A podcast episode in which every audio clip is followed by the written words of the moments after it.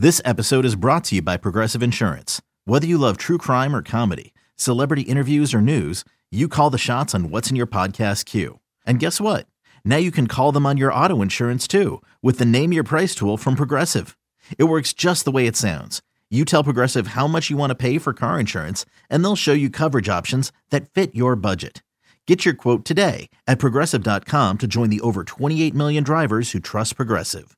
Progressive Casualty Insurance Company and Affiliates. Price and coverage match limited by state law. All throughout the college football offseason, we wrote periodic updates at 24 7 Sports on California Senate Bill 206. And let me tell you, hardly anyone seemed to care about it. Even just last week, our own Chris Hummer, who we'll talk to in a moment, wrote a well reported story about SB 206 and other factors applying pressure on the NCAA to let up on its hardline position against letting players earn money from their name, image, and likeness. Chris talked to several academics about what might happen if California passes the law allowing NCAA athletes to make money for being famous NCAA athletes. And as I'm recording this five days later, do you know how many page views that article has? 3,116. Which, in case you have no idea what is a lot of page views for an article, that might as well be zero, frankly. Uh, but less than an hour after Chris's story went up, Tim Tebow went on ESPN's first take and did something that we could not. He found a way to make millions and millions of people care about this story.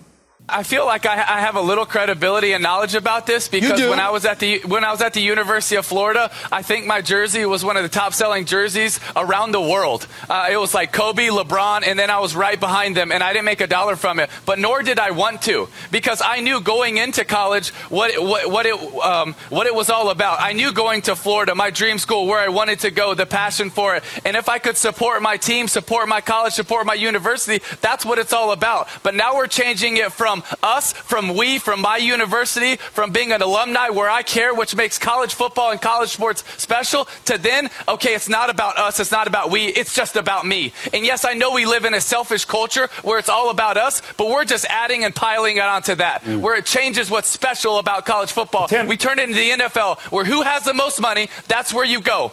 That's why people are more passionate about college sports than they are about NFL. That's why the, the, the, um, the stadiums are bigger in college than they are in the NFL because it's about your team. It's about your university. It's about where my family wanted to go. It's about where my grandfather had a dream of seeing Florida win an SEC championship. And you're taking that away so that young kids can earn a dollar. And that's just not where I feel like college football needs to go. That's fair, There's man. that opportunity in the NFL, that's but fair. not in college football. Since First Take posted that video to Twitter on the morning of September 13th, 13th. The video has been viewed over 13.9 million times, and suddenly a story that we at 24 7 Sports and many other outlets across the country had been trying to force feed for months to an unwilling audience was, if not for Antonio Brown, maybe the biggest sports story of the week.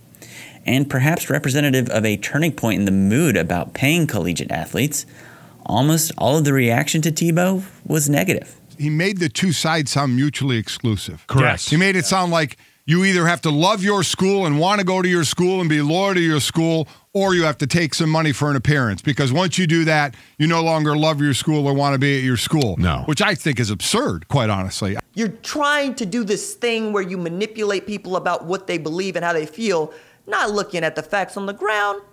You didn't say anything about SB 206. You didn't say anything about how this actually might work in life.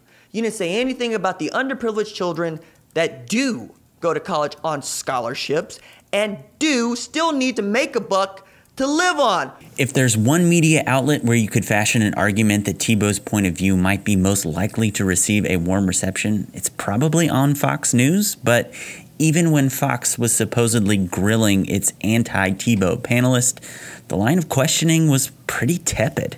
What about for people who say that money. the and I'm not saying I'm saying this because yeah. I don't really have an opinion on this that the um, that college is yeah. the benefit that that is yeah. you're being paid. The backlash got so severe that three days later, Stephen A. Smith brought the topic back up on First Take and told everybody to cut it out. Stephen A., I understand you wanted to follow up on some of the backlash that Tim specifically has been receiving. I'm very disgusted by it. Tebow's most steadfast ally in this debate might have come in the form of Washington State head coach Mike Leach. But the state of California has trouble keeping their streets clean right now. So my thought is, is that they probably ought to focus on that. Well, let us now focus on what the state of California is focusing on. Senate Bill 206 now we're awaiting a signature from Governor Gavin Newsom. To help us understand more about what is actually in the bill and what the consequences of it becoming law would be, I called up 24 7 Sports national college football writer Chris Hummer. Hey, what's up, man? Hey, Chris, how's it going? So, I mean, let's back up a minute here and just make sure we're all understanding what exactly California's SB 206 is and what it, as it is currently written, would set out to do. So, the bill known as kind of the Fair Pay to Play Act is kind of misleading on its own at the beginning. Um, that's something that I, when I talk to people, they brought up. Athletes aren't actually gonna get paid uh, if this bill comes through and we're still waiting on the California governor to sign uh, the bill that the Senate and the state assembly both passed. But essentially, it's a way for student athletes to more easily profit off their name, image, and likeness. Um, current NCAA restrictions on those avenues of potential profit are extremely, extremely limited. And you have to go through a significant amount of paperwork to even consider putting your likeness out there. A couple Olympic athletes have uh, made money in the past uh, and gone on to still compete in NCAA athletic competitions, but it's extremely rare, and we haven't seen anything of the like in football or basketball uh, for forever, essentially, because the NCAA's uh, kind of position on this idea is that any revenue stream for an athlete based off their ability to play athletics could erode the kind of line between professionalism and amateurism. Um, California, with this bill, is proposing to allow students to essentially make money off their name. So if you're a golfer, uh, right now you're not allowed to uh, put your name out there and advertise lessons as an NCAA collegiate golfer with expertise in the field, because that would be considered um, eroding that line between professionalism and amateurism. Um, in this bill, you would be allowed to do that. You'd be allowed to hire an agent, and you would be allowed to go seek commercials. So if you're Tua Tagovailoa, uh, one of the most prominent athletes in college athletics, period, with I believe a Twitter following over over 500,000 people, you could be like Kirk Herbstreit on Twitter and have uh, promoted ads for products, which is something that's extremely, uh, which is pretty unheard of in college athletics right now. Um, the bill has already been passed by the state assembly unanimously, and it was passed by the Senate unanimously. And if it goes through, which it's still awaiting a signature from the governor, um, it would be enacted in 2023 on January 1st. And if that happens, it would essentially put the ball in the NCAA's court the next three years to kind of figure out what they're going to do with this pay to play process, which could be anything from enacting their own set of rules that is similar to what California is proposing, or it could more likely mean what the NCAA has done historically, which is head to court. So, yeah, as it stands right now, it seems like the NCAA's position on this is okay. Well, they've they've asked California not to pass it, but it seems like their position is, but if you do pass this, we are just going to do our usual impermissible benefits investigation thing and make your athletes ineligible and your schools ineligible for postseason competition and all that, right? Yeah. So essentially, the NCAA sent a letter to the California governor, Gavin Newsom, urging him not to sign it, but really it was a threat. Like the NCAA was saying that this would erase the critical distinction between college and professional athletics. And ultimately, since California based schools, I believe there are four in the Pac 12 and a number in the Mountain West, would have such a significant recruiting advantage, they would be barred from NCAA competitions. So you'd be talking about, at least if the NCAA follows through on its threat, over 24,000 student athletes not being eligible to compete in competitions and that includes every sport. Water polo, UCLA is a very prominent water polo team, and many of the kind of I don't want to say lesser sports, but lesser followed sports in college athletics have powerhouses in California, and it would significantly across the board if the NCAA followed through on its threat.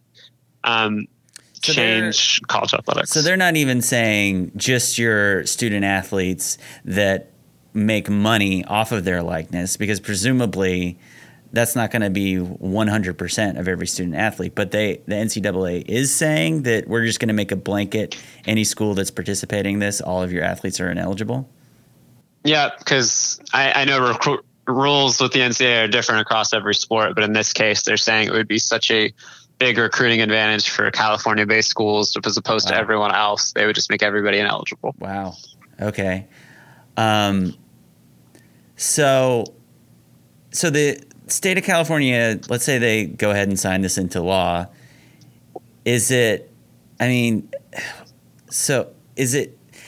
Then would do we know anything about whether schools would have to like opt in, or is it just if this bill passes, everybody from Cal to UCLA to Southern Cal is immediately ineligible, or is it if you decide like, okay, I'm going to participate in this, or, or I don't know. Does that make sense? I mean, yeah, I'm, I don't know if the NCAA is going to write off the top rope saying in three, like they are out of this competition in three years right now. There's a lot of time to work. But one thing the NCAA is, is an association.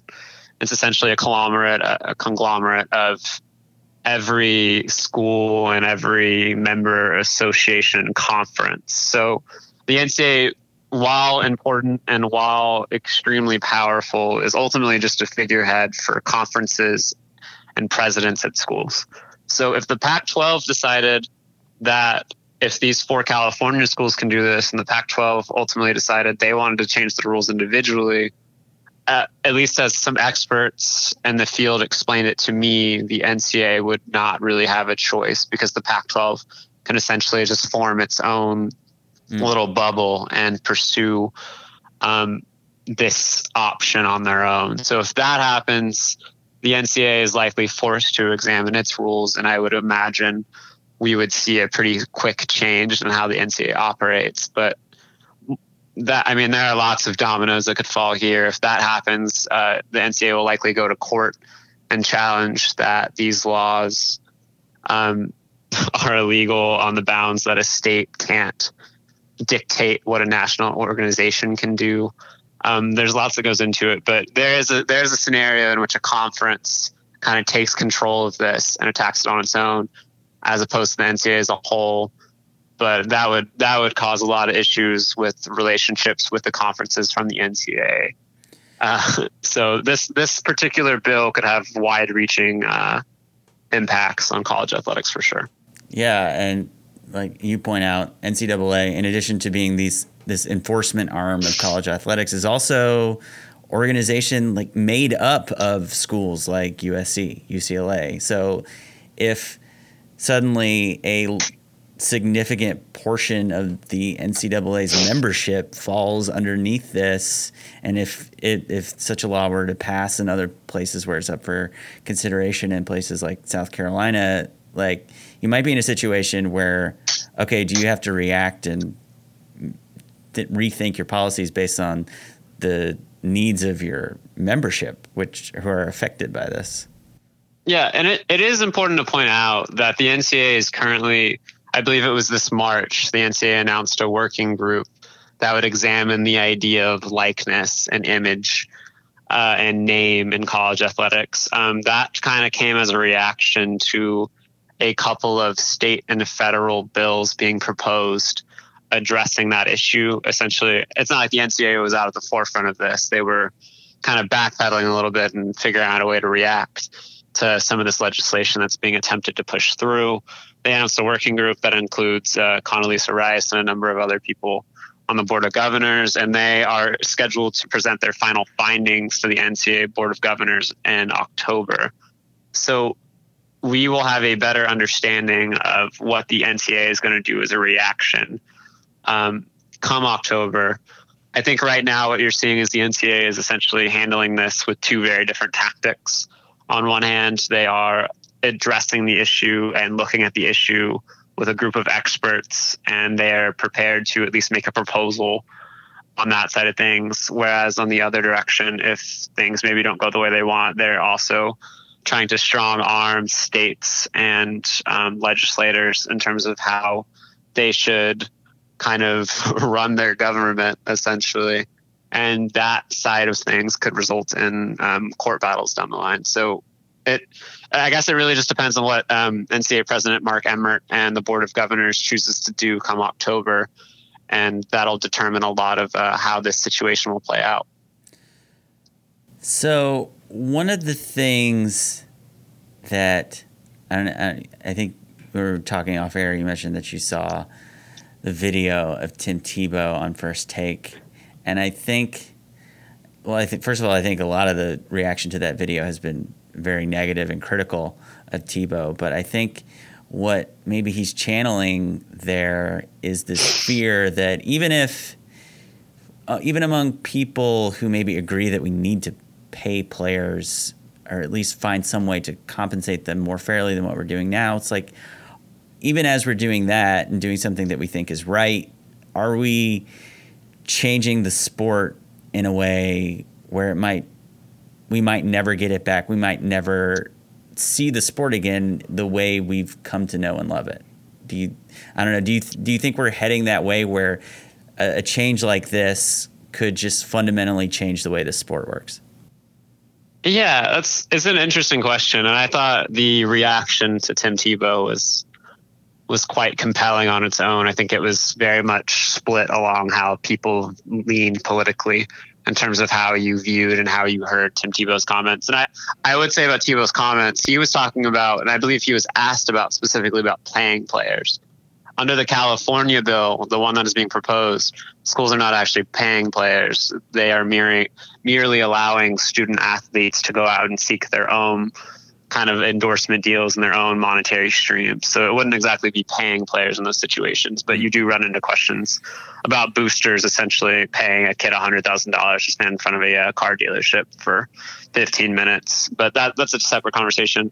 What, with what you're saying, I think I think you do definitely run the risk of the sport changing, but I don't and this might be too opinionated on my part, but like I don't think that's necessarily a bad thing when for a long time student athletes, in my opinion, at least a little bit, have been taken advantage of by having the right to their own name taken away from them.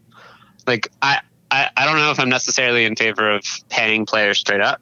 They do are compensated in a scholarship, and that's a valuable thing. As somebody with student loans still from college, like I know the value of a scholarship, and I know the value of having your education paid for but no other person on a college campus is allowed to is not allowed to use their image or their likeness to create money. Like a music student uh, is perfectly free to go play shows, whereas a uh, college athlete is not allowed to do anything of the sort. So in that way, I think it's moving in the right direction, and I, I do think it would change things significantly. I think the level of parity uh, between Power Five programs would uh, lessen. I think you would see uh, schools in the non Power Five leagues become less and less competitive because they simply just can't afford to pay for those players. But sometimes things have to change in the way of progress. And I think what you're seeing now is society addressing this issue because the NCAA did not. And this is just the way public sentiment is moving. And eventually it was going to anyway.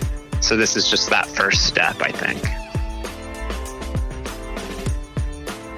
yeah, th- this is this is coming whether the NCAA wants to be a part of it or not, and uh, it just it it you're either going to be on one side of it when it happens or you're not because it's this is this this is starting its way down the tracks. And There's if you no got the world's smallest violin out right now, be prepared to get it stepped on because this is coming, whether you want it or not. And you can either get on board with what is right and what is true so that the next generation can be better off than you were, or you can be the old man yelling at his clouds and get frozen out by if the If you ain't come from a from a struggling family, and you don't if you ain't never needed money, then don't talk about it. Don't talk about it. All right? Leave it alone.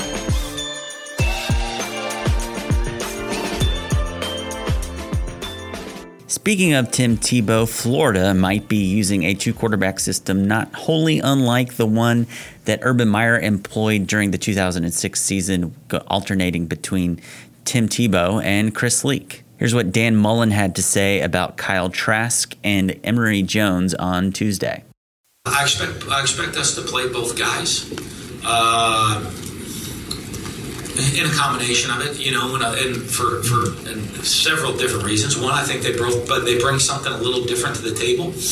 Uh, not just in running plays, but even how they run certain plays. They get a little bit different weapon. I think now uh, you went from having two experienced, you, you would hope two experienced backups to to inexperienced starters.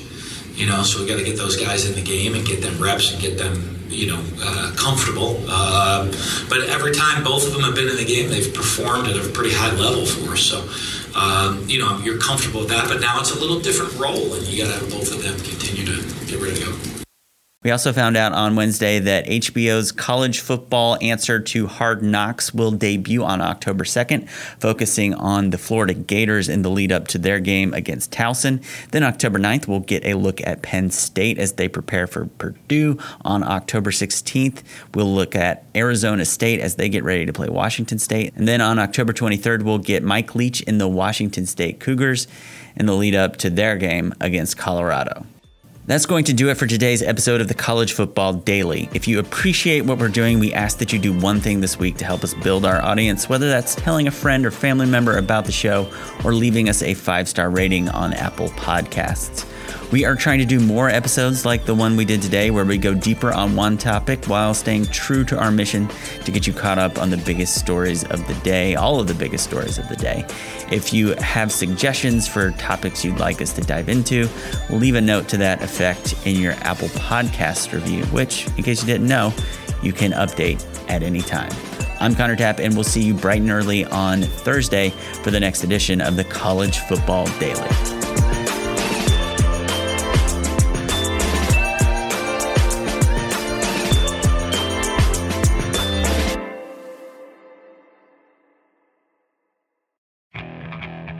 Okay, picture this.